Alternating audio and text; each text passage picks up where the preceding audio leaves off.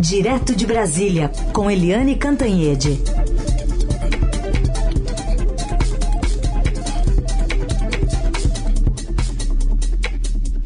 Oi, Eliane, bom dia. Bom dia, e Carolina, ouvintes. Bom dia, Eliane. Bom, o assunto para a gente começar aqui a nossa conversa é esse julgamento importante do Supremo, do deputado Daniel Silveira.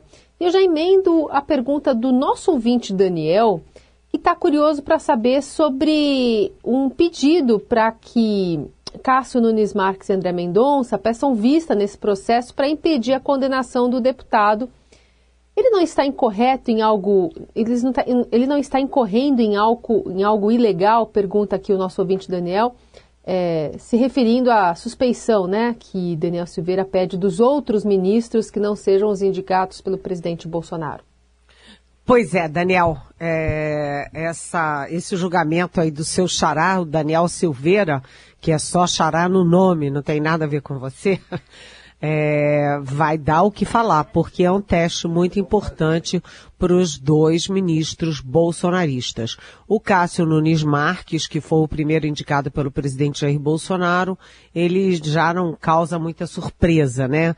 Os julgamentos é, do Supremo têm sido, é, em geral, 10 a 1, porque o Cássio Nunes Marques fica do outro lado mas o André Mendonça, que foi ministro da Justiça do Bolsonaro, foi advogado-geral da União, é, pastor, né, evangélico e tudo, ele é mais cauteloso, ele tem boas, boa interlocução com o próprio Supremo, já tinha antes de ir para a corte, então tá todo mundo, assim, muito de olho em como ele vai é, se comportar, porque afinal das contas o Daniel Silveira é o típico bolsonarista.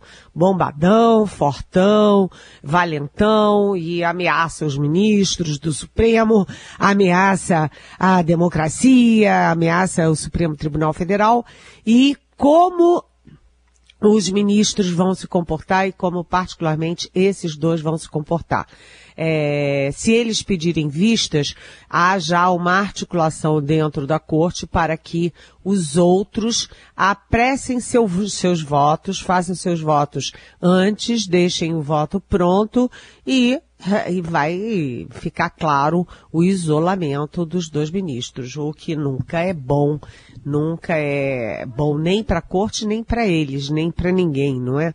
Agora, o fato é que o Daniel Silveira, ele é acusado de ameaçar o Supremo, ameaçar a democracia, é, é tudo indica que ele será condenado e ele, condenado pelo Supremo Tribunal Federal, ele perderá os direitos políticos e, portanto, não poderá voltar a se candidatar. E aí a gente lembra, Flor de Lis foi caçada na Câmara uh, e está presa no Rio de Janeiro por uh, acusação, com muitas provas, aliás, de que ela articulou, arregimentou a família para matar o próprio marido. Né? Você tem o Gabriel Monteiro lá no Rio de Janeiro, que, enfim, ele tem vídeos, gravações, é, etc., de aliciamento de menores, de pornografia infantil, de coisas que não são nada, nada muito bonitas. E tem no, em São Paulo, tem o Arthur Duval, que é aquele cidadão que foi para a Ucrânia e falou coisas sobre as mulheres ucranianas que a gente não vai repetir aqui nunca, jamais, porque realmente são tão absurdas e ele também está sofrendo processo de cassação. O que que o Daniel Silveira, o Gabriel Monteiro e o Arthur Duval têm em comum? Eles todos são uh, parlamentares de primeiro mandato eleitos nessa onda bolsonarista de rejeição à política. Então você rejeita a política e põe no lugar dos políticos esse tipo de cidadão, que é ante tudo, né? Inclusive ante civilidade. Então, gente, atenção a, ao julgamento de hoje no Supremo Tribunal Federal e como vão se comportar os ministros, cada um deles. Vamos acompanhar. Bom, Eliane, outro assunto de ontem, você já comentou a divulgação de áudios do Superior Tribunal Militar falando sobre ditadura falando sobre tortura durante a ditadura militar. E ontem se manifestou sobre o assunto, com ironia, até com risada, o vice-presidente da República, general Hamilton Mourão. A gente vai ouvir aqui um trechinho. História, isso já passou, né? A mesma coisa que a gente voltar para a ditadura do Getúlio, né? São assuntos já escritos em livros, debatidos intensamente, passado. Por o quê? Os caras já morreram tudo, pô. Vai trazer os caras do túmulo de volta lá. E aí, Eliane? É, sabe o que, que, é triste nisso?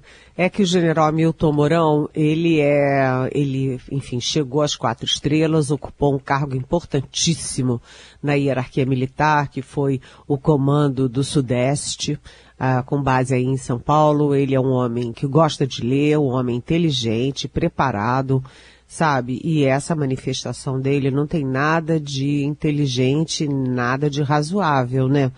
Você não trata a tortura assim. Além disso, tortura é crime imprescritível.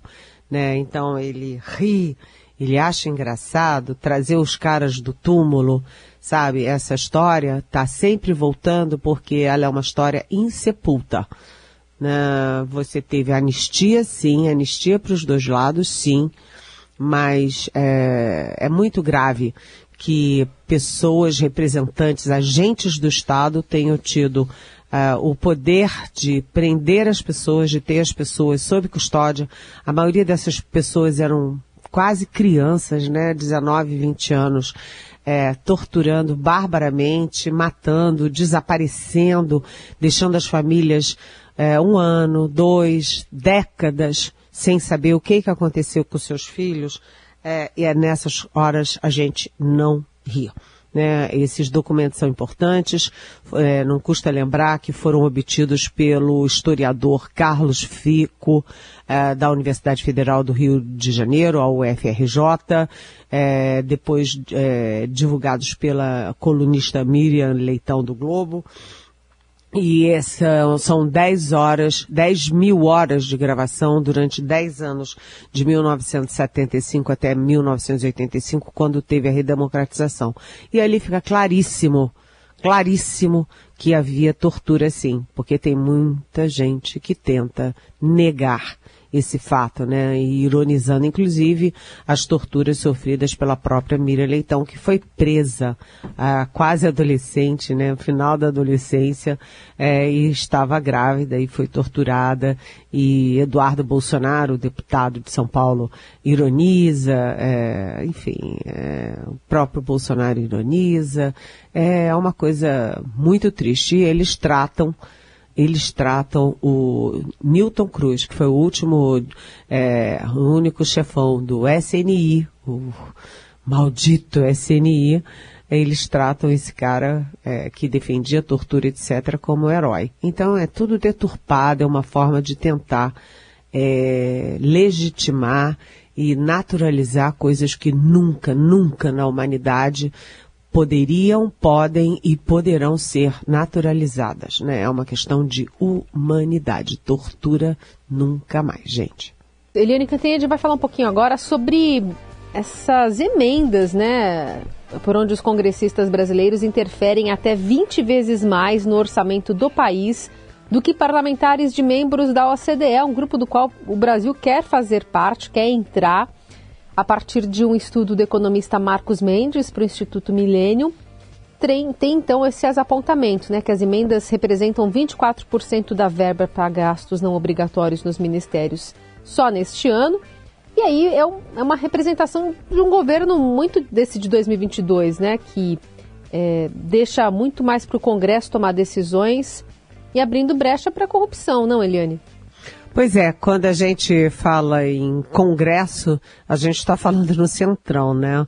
O Centrão está muito poderoso, o Congresso está poderosíssimo e o Centrão está poderosérrimo, tanto que você vê que na janela partidária os, os partidos do Centrão, como o PL, que é o novo partido, o décimo, eu acho, do presidente Jair Bolsonaro, o PP, progressistas, né, do Ciro Nogueira, que é o chefe da Casa Civil, é, os partidos que são é, deles, republicanos, etc., os partidos do Centrão foram os que mais cresceram e hoje eles dão as cartas uh, no Congresso, particularmente na Câmara. E por meio de emendas, né, os congressistas, o pessoal do Centrão, interfere até 20 vezes mais no orçamento do país do que os parlamentares dos países que são membros da OCDE. Né? A OCDE aquela organização em que o Brasil está tentando, é, desde o início do governo Bolsonaro, entrar. Né? O Bolsonaro tinha acertado, achava que tinha acertado isso com o Donald Trump, quando o Trump era presidente dos Estados Unidos, mas na primeira oportunidade o Trump apoiou a entrada da Argentina, não do Brasil. No fim, nem entrou a Argentina, nem entrou o Brasil. E o Brasil vem sempre recuando nessa tentativa e custou caro, inclusive, né? Só um parêntese aqui para falar um pouquinho da OCDE, mas o Brasil abdicou das condições especiais na Organização Mundial do Comércio, OMC, para poder fazer uh, o gosto do presidente Bolsonaro de trocar a OMC pela OCDE. E acabou ficando a ver navios, nem a OMC, nem as condições especiais da OMC, nem a OCDE. Mas, enfim, é, esse estudo do economista Marcos Mendes é, ele mostra exatamente isso que a Carolina me mostrou. Né? Segundo o próprio Marcos Mendes, esse modelo de emendas parlamentares, de orçamento secreto, etc., é, não só abre espaço, diz ele, como incentiva a corrupção. Por quê? Porque evidencia falta de planejamento, ausência de conexão com as políticas públicas, né? E aí vai ficando ao Deus dará e vai a, a corrupção comendo solta. É, o gráfico mostra assim como é, é incrivelmente diferente a liberalidade, né, com que se usa o orçamento. E o orçamento é o quê? É o que o governo arrecada da população brasileira, ou seja, cada um de nós, Heisen, Carolina, eu, você, ouvinte, arrecadamos, pagamos de imposto, e isso tudo vai parar na mão dos parlamentares que usam a seu bel prazer. Põe numa pracinha dali, põe num trator de lá e faz o super, superfaturamento daqui e dali, enfim, e a corrupção corre solta. Eu achei essa manchete muito importante, recomendo a leitura. Bom, vamos falar também de movimentações na terceira via, mas com pouca ação. Mas tem uma ação que a gente viu aqui, é, de uma foto de, que estão reunidos Aécio Neves, Eduardo Leite e Paulinho da Força, mas no, no Twitter do Eduardo Leite, ex-governador gaúcho, foi excluído Aécio Neves, viu? Será que é fofoca isso? Gente, Carolina, é. como ele é fofoqueiro. Tô. gente, eu e a Carolina estamos aqui sempre cuidadosos. Não, eu vi, eu vi, uma foto com e uma foto sem. Eu só tô falando isso. Não sei, achei pois estranho. É. Sabe o que, que ele está insinuando? Hum. Olha só que maldade. Só, é. Que o Eduardo Leite, no Twitter dele, simplesmente cortou da foto, escondeu o Aécio Neves, é. que, enfim, é o grande defensor da candidatura dele, Eduardo Leite, no PSDB. Ficou feio, viu, gente? Ficou feio. Mas deve ter sido sem querer. Não cabia, sabe, Raíssa? Às vezes, é, às vezes. É, não cabia. Tinha que cortar alguém. Vai cortar quem? O candidato não pode. O ah. Paulinho da Força não, porque eles estão namorando ali o apoio do Paulinho da Força. Ah, então corta esse Aécio aí. Hum, agora é. que você explicou, eu entendi. Ah, pronto, tá tudo explicadinho. Mas, além disso, tem outras mexidas. A Simone Tebet está é, muito próxima do ex-presidente Michel Temer. Ela defende o ex-presidente Michel Temer e ela bate pé firme que não quer ser candidata a vice, né? Além disso, o é, ex-presidente Lula, que não é da terceira via, mas gostaria de ser, é, de ter o apoio de todo mundo, de ser um, um candidato de consenso, é, tá, tenta se aproximar do uh, do empresariado. Mas aí, de vez em quando, sai cada besteira, viu? Agora, o ex-ministro da economia dele simplesmente vai lá nos empresários e diz que o Banco Central na era Bolsonaro é mais efetiva do que na era do próprio Lula. Gente, cada um que aparece, viu?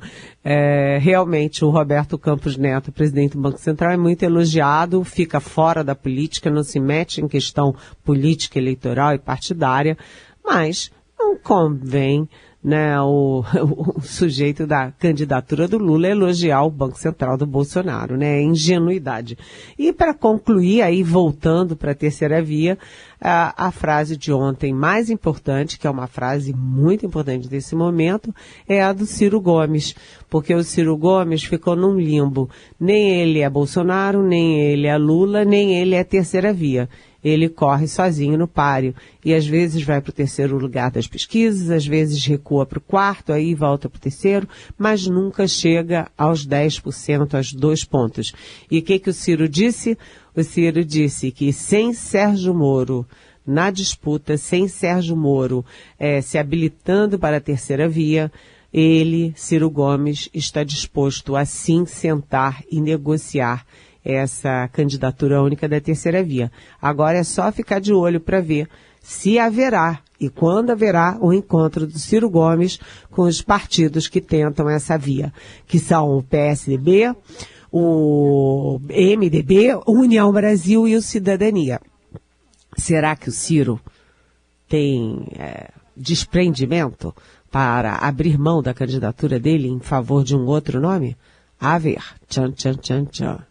É. 18. Bom, falta menos de um mês agora, né? 18 de maio. Exatamente. Data, Já tá, tá pertinho. Porque 18 de maio é a hora que eles têm que sentar é. e bater o martelo. E aí tem que saber se todos eles vão ter desprendimento, como é que todos eles vão estar na, nas pesquisas e quem é que vai dizer, não, não, não, eu não topo não. É. Vai ter gente que vai dizer isso. Eliane, tem uma pergunta da minha xará, Carolina Fagundes, ela é de Araras. E ela diz que assistiu um pronunciamento do ex-ministro, agora Marcos Pontes, e ela diz: Posso estar muito enganada, mas nunca vi tanta mentira. Falando de investimento na área da ciência, vacinas próprias, sendo que nesse governo o que mais houve foi corte de verbas na ciência e pesquisa. Estão surfando na onda das vacinas que o Dória, no final das contas, trouxe para o Brasil sem terem se esforçado para nada e ainda usam isso numa pré-campanha. Eu adoraria que Eliane Cantanhede falasse sobre isso. Oi, Carolina. É, hoje a gente está numa manhã de fofocas, né? Essa Carolina também é, é aí, ela é charada nossa, Carolina Herculin, mas ela é da linha do Heisen. Eu, eu tô quieto. Da linhagem. da linhagem, da linhagem. pois é, Carolina, nossa ouvinte, charada Herculin, é, esse governo tem muita mentira, né? Tem muita mentira. O Marcos Pontes é, finge dar uma de alegre, né? Porque a área dele foi depenada, depenado o orçamento de ciência e tecnologia, que é a área do futuro, né?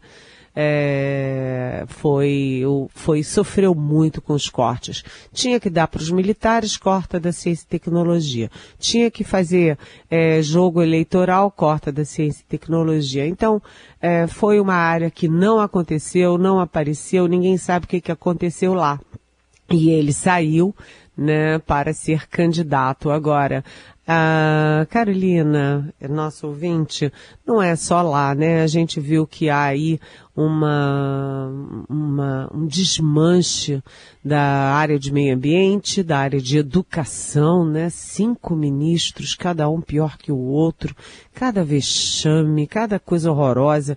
Aí você tem a área de cultura, né?